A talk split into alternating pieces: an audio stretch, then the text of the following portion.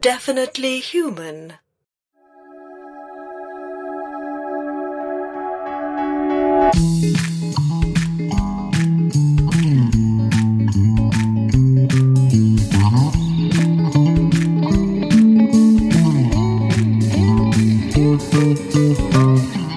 Hey guys, welcome to Back to Earth, a podcast about roots. I'm Charlie May. This is episode 10. It's spring, and I'm sitting here with Mum, awaiting her critiques on episode 6 to 9. what do you think about my plans to do the veg garden and set up some kind of farm shop? I think it's absolutely amazing. It's been lying there idle, that piece of ground, for the last five years, and it would be lovely to uh, make it sing again. Yeah, that's so true. It's been really nice, I think, sort of taking on Dad's mantle and sort of stepping in his shoes, which I didn't really think how much I would have done when I moved down. We were saying in the episode six that uh, the walled garden, it used to be farm sheds. The farm buildings used to wrap around the house, and those walls are the last remaining bits. I don't know what the, there was um, a potato house, I believe, that- where they stored potatoes in the dark. There was an upstairs and a downstairs. Yeah, because you can see the steps on one of the walls. You can sort of see steps outlines, can't you? Absolutely, and I dare say some of them housed animals, and maybe they had pigs in there and that sort of thing. When I was a kid, it was all filled with soil and fruit trees right to the top. So it was yours and Dad's decision to empty it out and turn it into a vegetable garden. Yes, absolutely. It had been pushed in, it like everything else on the farm, when it fell into disrepair back at the time because Patrick was renting. Patrick's my uncle that lived in this house before. Yes. The landlord wouldn't spend any money on repairs. So when it all got beyond it, he just sent in the bulldozers. All those buildings were bulldozed down, load of topsoil chucked over the top, and it was then grass. We made the decision when we took it on, your father and I, that we would like to incorporate it back into a workable area because the only thing I used to have my washing line on top of the grass, and that was all there was. Yeah. And, it was um, always a bit of a wild garden. I remember roaming around it as a kid. And yeah, we used to stand on the top and watch the red arrows fly by from the nearby Royal Air Base. Anthony made his sister think she could fly and pushed her off the Oh top into, into the bed of stinging nettles underneath. She okay? She didn't break anything. She didn't break anything. No, they oh jumped off the top. You know, obviously, as I said, it was two stories, and the field in front is way below. And then he pushed Juliet into the stinging Oh nettles. my god! What a meanie! I have to have words with him about that. yeah. Oh we were saying, you know, in the vineyard site field, that there is some kind of structure under the ground that could be some kind of ancient monolith. What do you think it is? I honestly don't know. I mean, it could be anything, but I do know that your dad told me that during the Second World War, all along this hillside, there were big blocks of concrete. The, the war effort, they built concrete pads and then they put gun emplacements and um, lookout posts so that they could see if there was any torpedo boats out in the ocean. And then, that, you know, anybody that was likely to travel up the river, we were able to have the army presumably here to protect us, the home guard. They must have had those all along. Captain along. Mainwaring was up there with all his men. They must have had that all along and on the other side as well. Yes, absolutely. In fact, there were, I think they're still there. There's some still on Instow Beach. a Bit like that bird lookout on the Tarka Trail. You know, a similar thing, but built in stone so that you could go out and see if the enemy were approaching. So I know in in Ladies Land and in Pathfield we had those um, concrete bases, and they were all ripped up so that we could plough the fields and use them for the Yeah, proper wow. farming intention. Any other critiques for episode six? No, none whatsoever. Wow, a rarity. so, episode seven, we just listened to. What was one of the wildest things that Dad ever salvaged from, I don't know, this guy that oh, dropped stuff off? Yeah, well, I mean, he started off with the greenhouse that we've got now, and then Carl would drop off all this stuff, and he'd think, "Oh, I could make a lean-to," and then he'd have a lean-to on a lean-to on a lean-to. so I always said he had lean-to-itis. He would construct a roof over the top and, you know, another bit of window there. There's a bit of glass. I can make that be the roof and then put a side on it. So you were forever bobbing in and out of lean tos.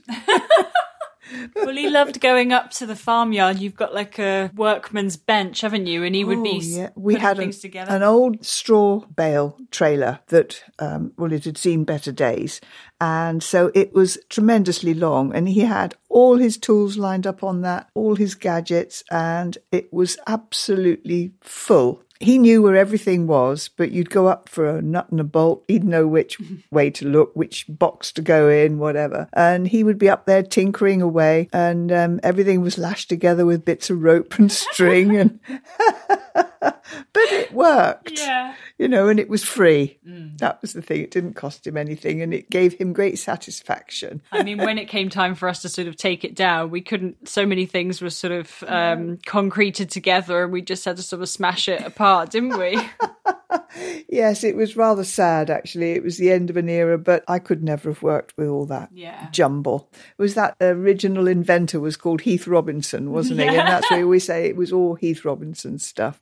Oh, bless him. It was just really weird and wacky. Um, you said that the reason why he planted an acre of everything is so he could just get the tractor to plough it, Nigel. Oh, yeah, right. The very first thing he decided to grow was onions. And before he had the onions in the area that you were describing, he grew them in Bohays, where we've now got the vineyard going. And he had a corner of Bohays and got Nigel to plough it. So Oh he didn't have to turn the soil with a spade. And so there were so many of them. And I kept trying to say to him, less, please, less. We can't cope with all of these onions.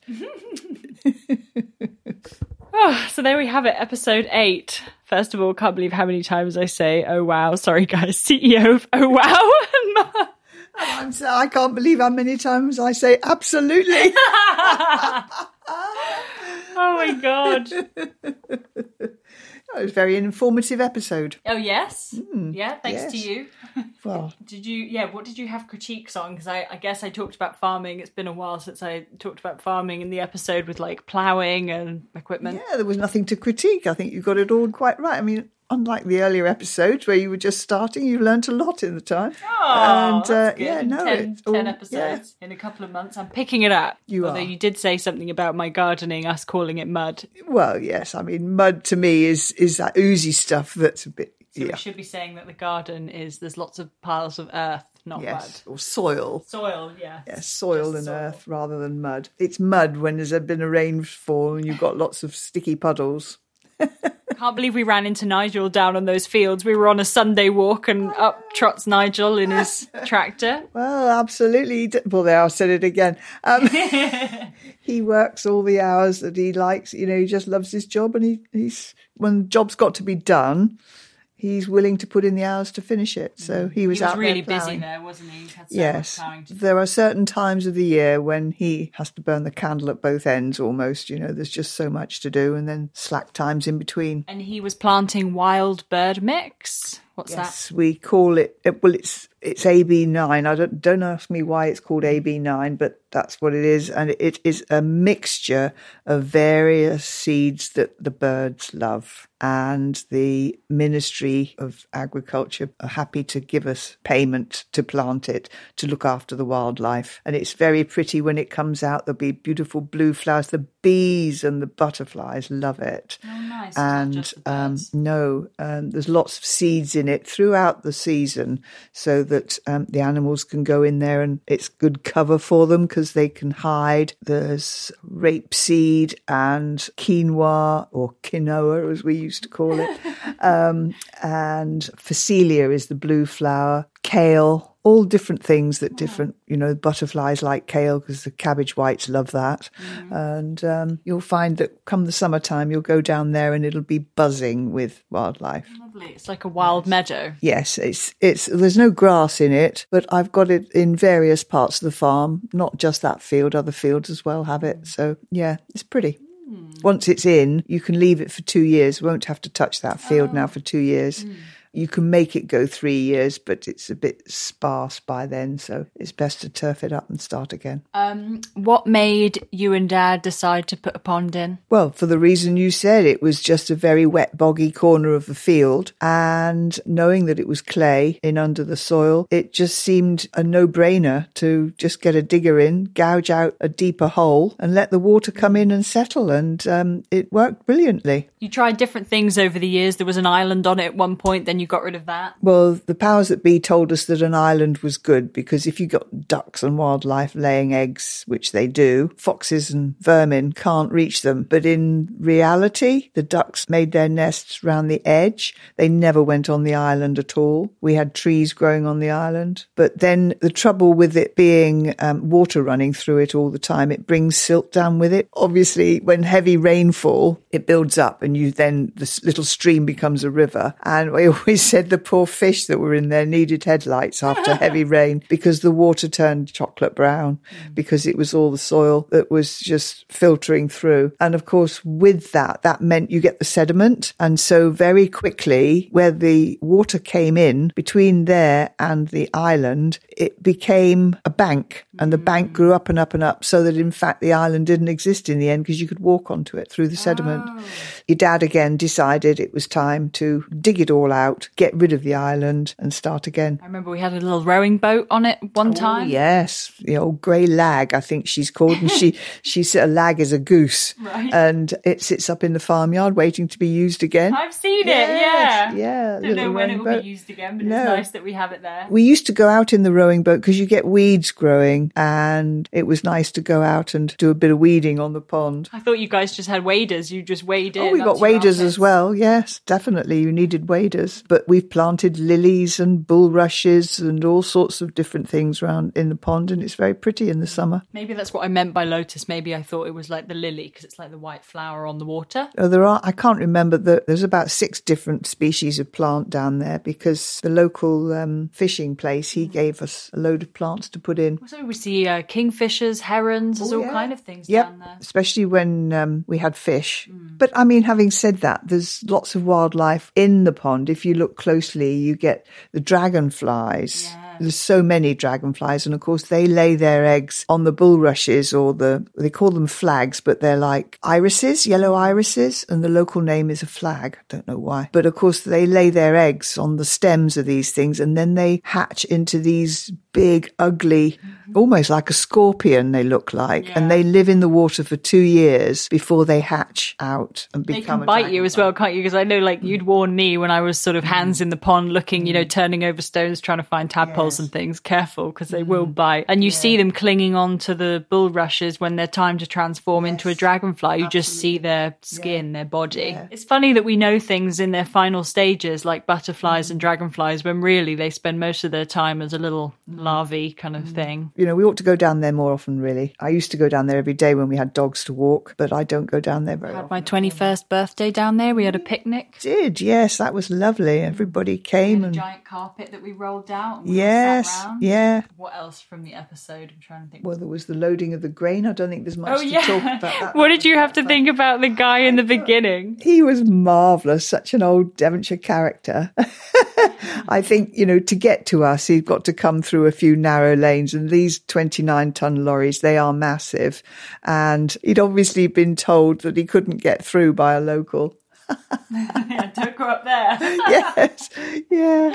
No, I thought he was amazing, and he was such a good sport. Nigel said to him, "You know, do you mind if you know the, far- the farmer's daughter's here? You know, do you mind if she gets up in the back?" I think he said, "You know, she's doing a project and she'd love to get in the back." And yeah, got up on the ladder and sort of perched on the top with my phone in one hand to get the video and the microphone in the other, teetering. But yeah, it was really fun. It was nice to see it anyway and how it all worked. And I'm glad you held on to your phone. There was a time when we used to store corn in a bin, uh, you know, great big bins that held I don't know how many tons. But your dad lost his mobile phone at the bottom of one of those, and um, obviously he'd got dozens and dozens of tons on top. Back in the day, that was when we had livestock, and so we were feeding the corn to our own animals.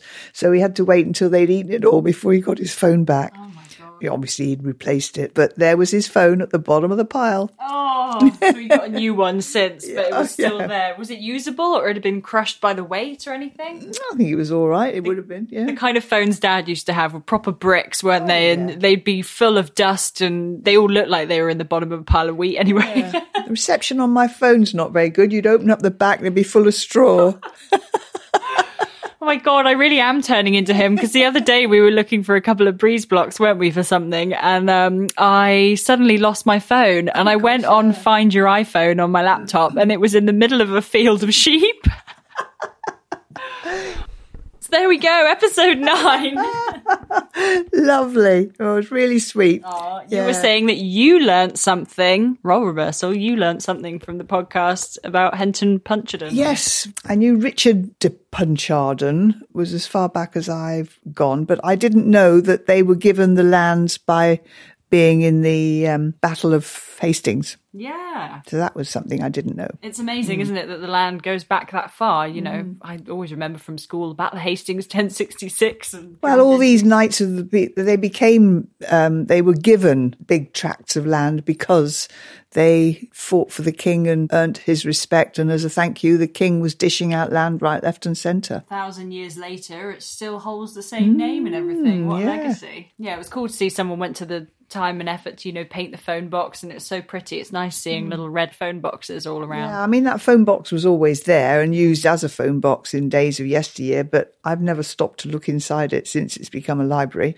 So it was interesting to hear what they'd done to it. Not much in there worth taking. I could just imagine the people that live in the village had probably gathered all their dusty books they didn't want. They've stuffed them all in there. exactly. Yeah, probably in the charity shop doesn't want it. Yeah. The A to Z of the law. Yeah. what else was in there? Oh, about the beavers. That was the most Oh, exciting. yes, Yes. the beavers. Yes. I think, to be fair, we're very excited about it, but it's going to be quite a few years before anything happens. think? Absolutely right. I think we've got to be patient because evidently, so far, 42 farmers have said yes, they like the idea, but there's still a few that are saying no. Mm. And until they can get everybody to say yes, it's not going to work. There's a few, maybe like there's 10% that will only do something if they're paid to do something. Yeah, and that's it in a nutshell. If they're not going to get paid, they're not going to do it. we just want to do things that Mm. you know help the environment and um, help the local towns and things because you know they keep building on floodplains and then wonder why the local towns get flooded i mean we're living in a bungalow that's built on a floodplain now aren't we and they're planning on building this new housing estates that they want to put in across the road both sides of us so Madness, absolute madness. I think with the beavers, the wheel is rolling. I don't know if that's the right terminology. is that even a term? The wheel is rolling.